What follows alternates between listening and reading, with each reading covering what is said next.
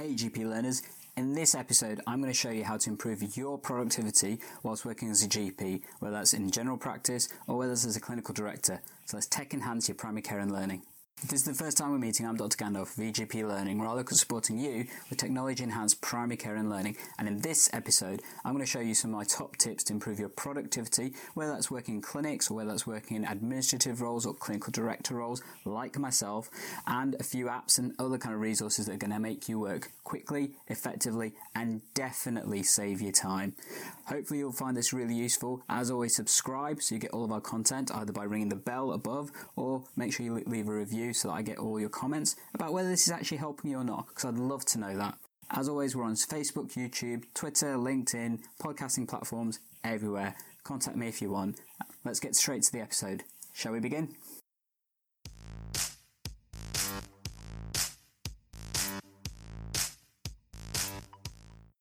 Hi, AGP learners. So let's get cracking with showing you how you can improve your productivity in general practice. This is applicable whether you're a GP seeing patients or whether you're working as a clinical director or other kind of roles as well. So there's lots of tips here. I'm going to show you starting off with this PowerPoint presentation and I'm going to cover a few different hints and tips as we go along. When I asked this question originally on social media, I did actually ask two particular questions from people. So, what is the main thing that you want tech to help you with as a clinical director and that kind of thing to try and understand how productivity can be improved? And then also, what's the main time sink that people had as clinical directors? The reason why I ask this is because it's those particular roles that seem to have a lot of challenges right now. But as I said, this was applicable no matter what role you kind of do in general practice. I got quite a few answers and I summarized them into these particular categories. The main one, simply put, was time. People just said they didn't have enough time to do things. Next up was things like communication overload. This you can clearly understand in terms of the challenges we have in general practice, or whether you're working in one of these administrative kind of roles and stuff, that you're just getting information from everywhere.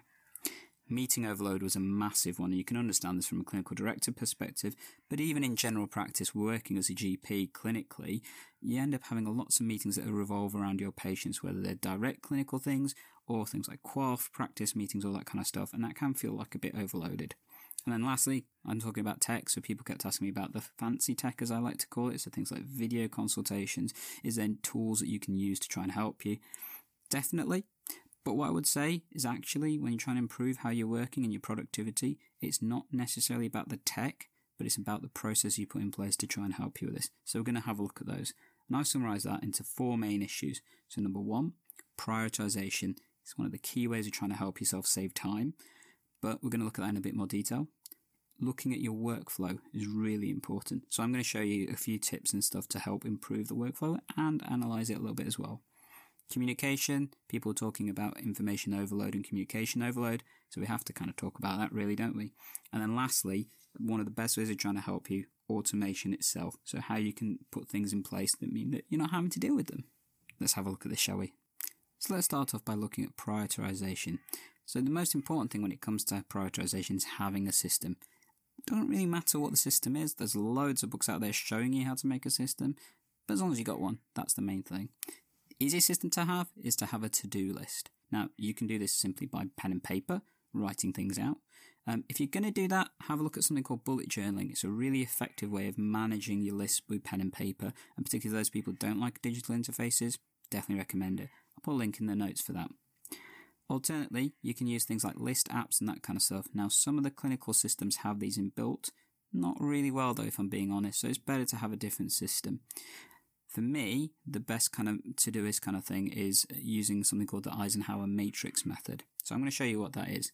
So this is in reference to President Eisenhower, um, and he basically created this matrix. So it's importance versus urgency of the tasks that you need to do, and he will put them into one of four categories. So urgent and important, so you have to do it there and then. Urgent, um, but not important, and typically he would say those are the kind of things that you can delegate. Not urgent, but important, you need to schedule these for a later time. And then lastly, not important and not urgent. So basically, stuff you don't really need to be doing. And that's the key category to look at because actually, if there's things you don't need to be doing, could these be given to, for example, administrative staff? Is this process you can look at? Or is this somebody else that needs to be doing this if you're an administrator yourself, you know, clinical director and things? Why are you doing the things that aren't urgent and not important? Worth having a look at. And if you want an app that can help you do that, my personal preference is something called Ike. So it's called the Ike app. Um, it runs on Android. I'm afraid it's not available for Apple people. Um, there are similar kind of things around if you want to have a look at those. But I do like the Ike app, the Ike app, and the reason why I like it, every time you want to put a task in, you click the little circle here, and then it asks you to slot which of these categories you want to put in. So is it focus, which was the urgent and important, goals, which was the um, urgent but not important, um, fit in was the important um, but not urgent, and then back burner was your not important, not urgent. And it just makes you think, where do I need to stick this? You can then use other kind of things like putting a reminder on, putting notes in, audio, video, all that kind of stuff. Really good app, and I've been using it for a while. Really has helped my workflow. Next up, in terms of productivity, this is something I recommend to a lot of colleagues I come across, and it's this concept of what's called the three frogs. There's various different versions of it, but in simple basis, the way I describe it to people is imagine your life and death situation was that you had to eat three frogs sitting in front of you. Didn't have a choice on this, you had to eat them. Which would you choose first? The answer biggest, fattest, most annoying one. And the reason for that is if you've got that one down, the other two are easy in comparison. And that's exactly the same when it comes to tasks that you have to do on a daily basis. So, for example, if you've got a patient interaction that you know is going to be very difficult and challenging and you're just kind of putting it off, actually, that's probably the worst thing you can do. The reason for that is if you do everything else that you need to do before you get to that one, you're getting to it a little bit tired, not as fresh as you'd like to be, and therefore it makes that interaction more unpleasant both for yourself and potentially with the patient. Same with the tasks that you might have to do, whether it's you know talking to somebody about arranging a meeting, whether it's you know commissioning decisions, something like that. Actually, by doing it first, that's the hardest part of your day done. Everything else is theoretically easier after that. So get it done first. Another method is something called the two minutes method. So this is uh, a, typically used with email prospects and stuff. And simply put, if you can deal with an email within two minutes, do it. Just do it there and then and you're fine. And then leave the more complicated, longer kind of tasks to later, and you do those at the end. I kind of strim it down a little bit. I take it down to 30 seconds because when it comes to clinical tasks and stuff, majority of those kind of things I can do in that time frame. And then I leave the longer kind of things to later. So a really good example of that is the clinical letters we get. Quick little scan of the letter, figuring out if this is something that I can do there and then, or is it something that's going to take a little bit longer. If it is, I will leave it and come back to at the end. So I'm dealing with them. So I've got a bit more time to dedicate to dealing with that. There's some simple methods to try and help improve your systems of how you tackle productivity. But the key thing is to have a system itself. In order to make that system stick, there's lots of theory around this. Some people say 20 days, 21 days. I kind of say you need to have it running for 30 days in a row. The reason for that? Well, 30 days is a month, so it makes it easy for people to try and plan for that. So you can have a calendar on your thing and say, I'm going to do this for a month, psych yourself up for it. Number two, it generally takes 10 days to change a habit. If you're doing it on a regular basis, consistently, to make that initial change takes 10 days. It takes another 10 days to solidify the actions that you're doing. And then finally, the last 10 days is basically to practice it on a regular basis, hence why 30 days. And the things you can do to help with that. Well, I, I found an app called Habitica, which I've reviewed previously for the EGP Learning, and I'll stick a link down below if you want to have a look at that video. It's a really fun app, if I'm being honest, because it helps you grow a little person to try and basically go off and do mythical battles and kind of World of Warcraft style. But you only get to do that if you keep doing the tasks that you've dedicated yourself that you have to do. So it kind of rewards you for maintaining those changing habits kind of things. And you can have simple things on there that, you know, you remind yourself to do, like for example, brushing your teeth, um, you know, checking your emails in the morning or whatever, or, you know, doing exercise. Really important one there, obviously. Um, but it's a great way of doing that, I find, from a digital perspective. You can create other methods like accountability partners, and in a sense, the app is kind of that but I really like it and it's a good way of trying to do things. There are plenty of other ways. Lastly, it's important that you have a way of monitoring the system that you're doing. Um, and there's different ways and things you can consider for this clearly. You know, writing down what you're doing, all that kind of stuff. I reviewed an, a system that I prefer called Clockify, which allows you to track the kind of work that you're doing. It is an active tracker, um, so you do have to click yes and no how you're doing it. Um, and if you want to have a look at that, like I said, I'll put the link down below. It's important to try and track what you're doing because then you can look at the areas of your time or things that are taking up your time and analyze how to improve those. Because actually, if there's things you're doing that you shouldn't really be doing, why are you doing it? Um, but you need that information in order to change that. It'd be great if we can use passive trackers. Unfortunately, NHSIT does have an issue with doing a lot of that because of putting them on, the, for example, your computer at practice. Nothing to say you can't do it on your own smartphone though. So if you did want to do that, having your smartphone on the side and using um, a tracker like Clockify, or there are other kind of ones that are available, um, can be a really effective way of tracking your time and giving you the metrics you need in order to analyze that kind of stuff. Next up is workflow. So first and foremost, look at how you're working. Best tip with that this false myth about multitasking in general practice is absolutely awful. And the reason for that is the type of work, particularly we do in general practice, is complex tasks. And actually, multitasking when you're doing a complex task is potentially even unsafe. So, the whole concept of multitasking as a GP isn't a great one. What is a better way of doing it is to batch your tasks. So, what this effectively means is, for example, in your workday, if you had to do your pathology results, don't keep going back and forth to pathology results to check if there's some more and to do with them and to deal with them because actually you're creating attention diversion. You're jumping from one complex task to another complex task because you may have to dedicate some serious thinking time to analysing those results, the process, how it works, and the outcome for the patient. And actually, that's using different parts of your brain that you have to switch back and forth to. It's much better to timetable in your day 20 minutes or so just to do your pathology make sure it's at a set point in the day. If you're you know risk averse and you want to do it twice a day, fine, but don't keep going back and forth. And it's the same when you're doing multiple different things. An example of this is when you're on call, having multiple patients open at the same time. Clearly, that can be a risk in terms of how you use it and stuff. So try not to. Um, one of the things I insist to my staff when they have an on-call issue is that I will make sure I finish the one that I'm doing no matter what, unless clearly it's a life and death situation. Number two, organize your space to work. Um, so there's different ways you can do this, but basically knowing where everything is and making sure it's all stocked up. Quick and easy kind of way of trying improving your workflow.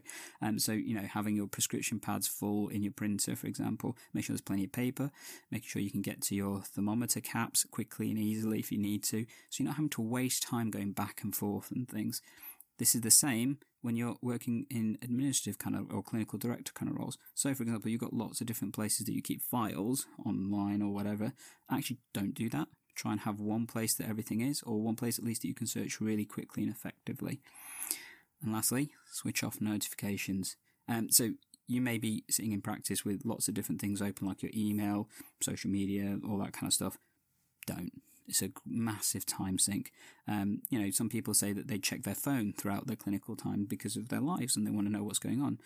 Actually, you probably find if you left your phone at home for one day, you get so much more work done, or potentially even better, get home quicker. So switch off the notifications and particularly the ones that you don't need to see.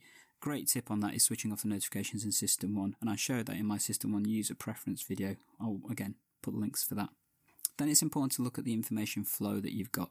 So, for example, I analysed how many different places information comes to me as a GP when I'm working my clinical practice.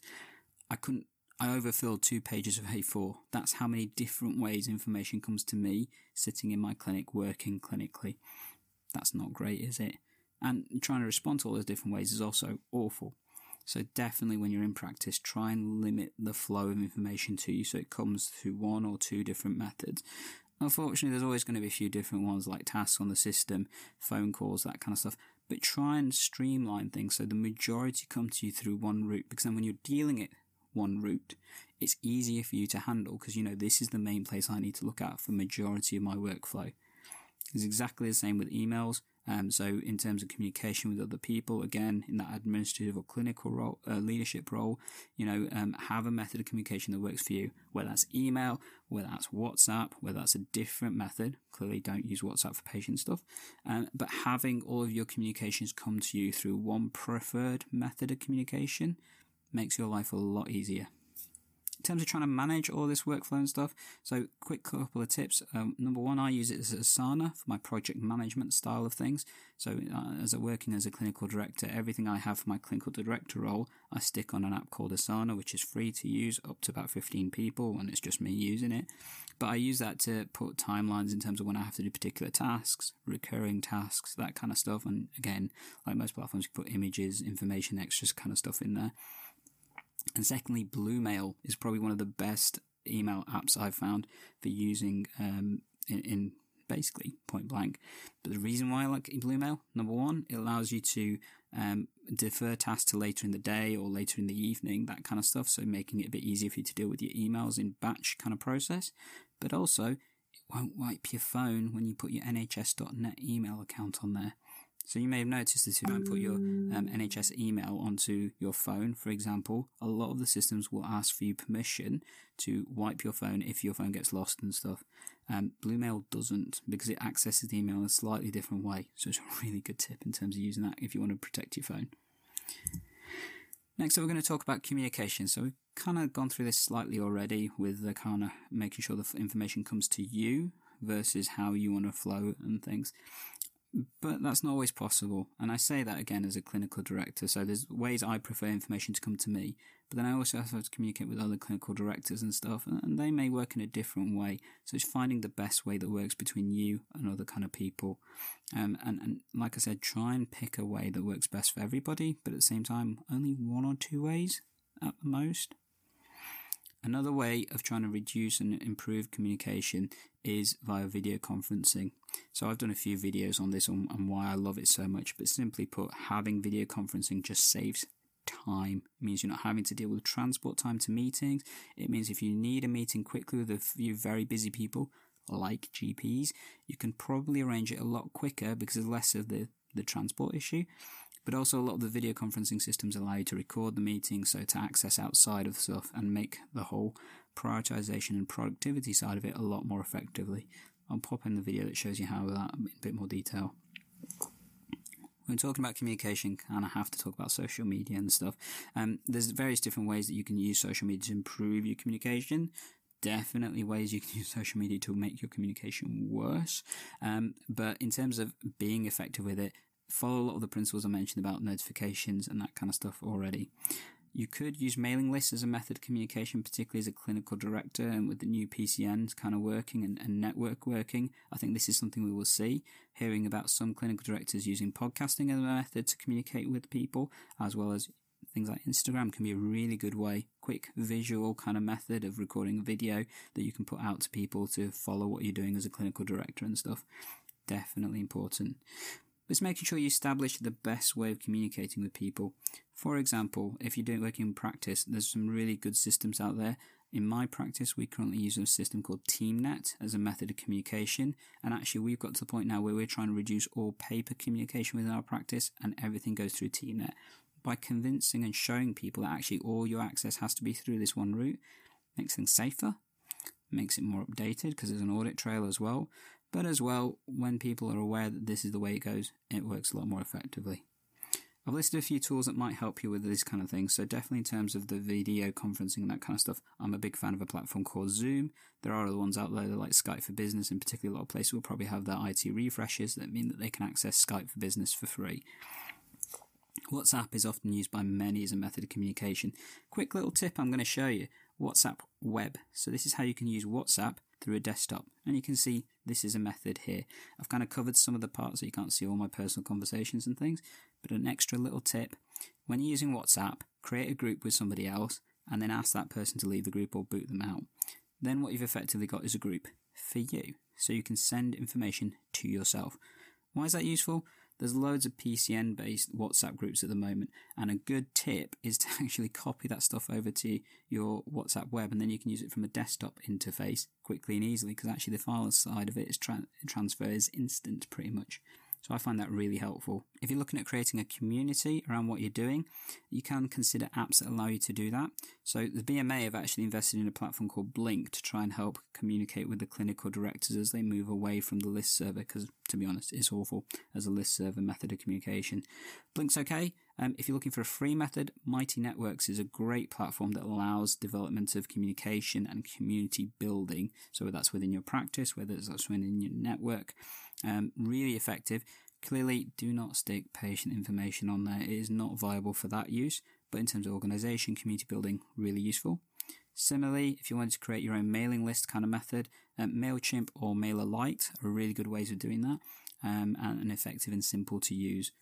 And lastly, if you're looking at trying to establish the needs of your practices, your network, feel free to check out my DR PESTLES toolkit, which allows you to try and scope out the kind of needs that you, your practice, and your network potentially may have and compare to try and make things a little bit easier for you guys. Lastly, we're going to cover automation. So, um, one of the important things is when you've got loads of different tasks that you're doing and trying to do, and you want to figure out how to work, is are you the best person to do this? If you can answer that question, you're off to a great start.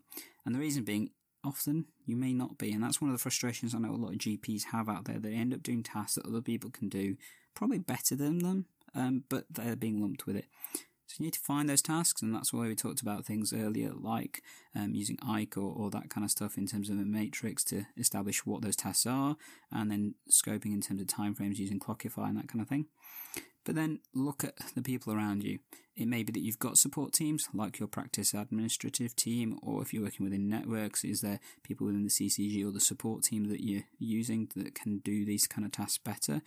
For example, for me, the extended hours submissions that we have to do, you know, I could do that, but to be honest, the um, support team that we have do it far better, and, and my main thing is just checking them that they've done it, simply put.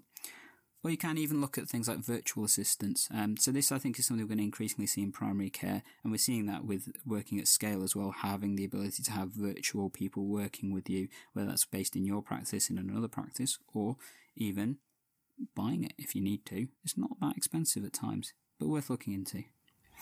Important to have templates. Um, what I mean by this, so clearly there's clinical templates that can help save you time, whether it's documenting things like text expanders, um, or whether it's using protocols and, and templates within your clinical system, like flu jabs, COPD templates, that kind of stuff. But even in the work that you're doing, for example, as a clinical director, there may be various different types of submissions and things that, if you look at it from a particular perspective, it's just a lot easier. So having template responses, um, Copy and pasting can be a great way, um, or using copy and pasting tools within your browser and that kind of stuff can help to make your life a lot easier. I have one on my phone, for example, called SwiftKey, um, which I can set particular things that I use, like web links that I'm often sending to people, or you know text responses that I'm commonly adding into people, and I just save them so I can quickly copy and paste it into it definitely a big way of saving your time. Calendar automation. Um, so uh, one of my recent uh, episodes, I've covered a tool called Calendly, um, which I really love. It saved me so much time because I take away the whole negotiation aspects of when I'm free, when the other person is free to arrange a meeting. Nowadays, I simply just send them the link to my Calendly kind of toolkit, and then they can book the time that suits them. It just saves so much time. And when you use it, this is kind of what it looks like. So if I sent you my PCN link, for example, this is what you get. You click on one of the days, that, and when you do, this is the slots that you get. The free. Once you click on one of them, it sends me an email to say that you booked it. Uh, I can then decide if that's appropriate or not for me, or if there's any questions I want to ask. And then, yeah, book meetings booked and sorted. Quick and easy, really. Um, Alternately, you can use other kind of tools to help with things like writing. Um, so I'm awful when it comes to writing because I type pretty quick and therefore my accuracy unfortunately is not the greatest. Um, I use a quick little toolkit called Grammarly that helps me figure out my grammar and my spelling a lot better than some of the inbuilt ones in things like Word and that kind of stuff because it works across browsers and I tend to access my email through a browser because it's just a bit easier when I'm at work and stuff. And finally, if you're looking at, you know, tools to help again work with cross working, that kind of stuff. Um, uh, cloud-based networks, so Evernote, Google Drive, Office, that kind of stuff can be really effective at storing things and helping to access that information quickly and effectively. And often the search capabilities in these are really good that can make you know allocating and uh, cataloging all that kind of information easier for yourself. Definitely recommend looking at those. Um, obviously, Office is one of the ones that most people probably used to using just because on NHS computers and stuff. That's pretty much what's available. And and with um, Office 6, 365 becoming more and more available to practices, that's clearly something we'll see. But there are other systems. Just make sure, obviously, patient data, no no in those. So, in summary, I'm going to give you my simple tips. So, one, find a system and one that works for you. Don't feel you have to go off and create your own massive system or you have to go read tons and tons of books about them, but just find something that works for you and make a little change that you find easy to do. Plan your time. It's the most important thing you can do because if you plan your time and allocate it, for example, having in your um, um, appointment slots, for example, set parts that are booked out for this is when I'm going to do my pathology results, this is when I'm going to do my letters, this is when I'm going to do my emails. It just makes life a little easier because you're working to a rota in a sense, but it gives you that structured reminder to do it, but also prioritizes your time and try and automate what you can. So, in terms of finding the tasks that you don't need to do and aren't urgent, important, and then automate the things that you know just make life easier, like booking meetings and stuff, like not having to write out the same thing over and over and over again automate what you can. It will save you so much time. So, guys, I hope you found that really useful. Um, if you've got any questions, feel free to contact me. I'd love your feedback. And if you wanted the links or the presentation from this, you can access it for free. All you have to do is sign up at this link. So, um, bit.ly slash PCN CD resources, um, and all lowercase and stuff. Um, when you do, you'll get uh, an email with all the details and PowerPoint presentation as well as all the web links for every one of these um, systems I've shown you and stuff.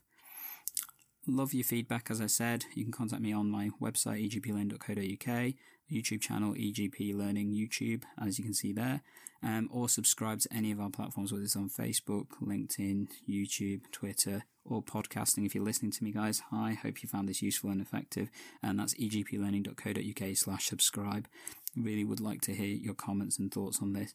And as always, I'm here to try and help save you and your patients time by tech enhancing your primary care and learning. Catch you in the next episode.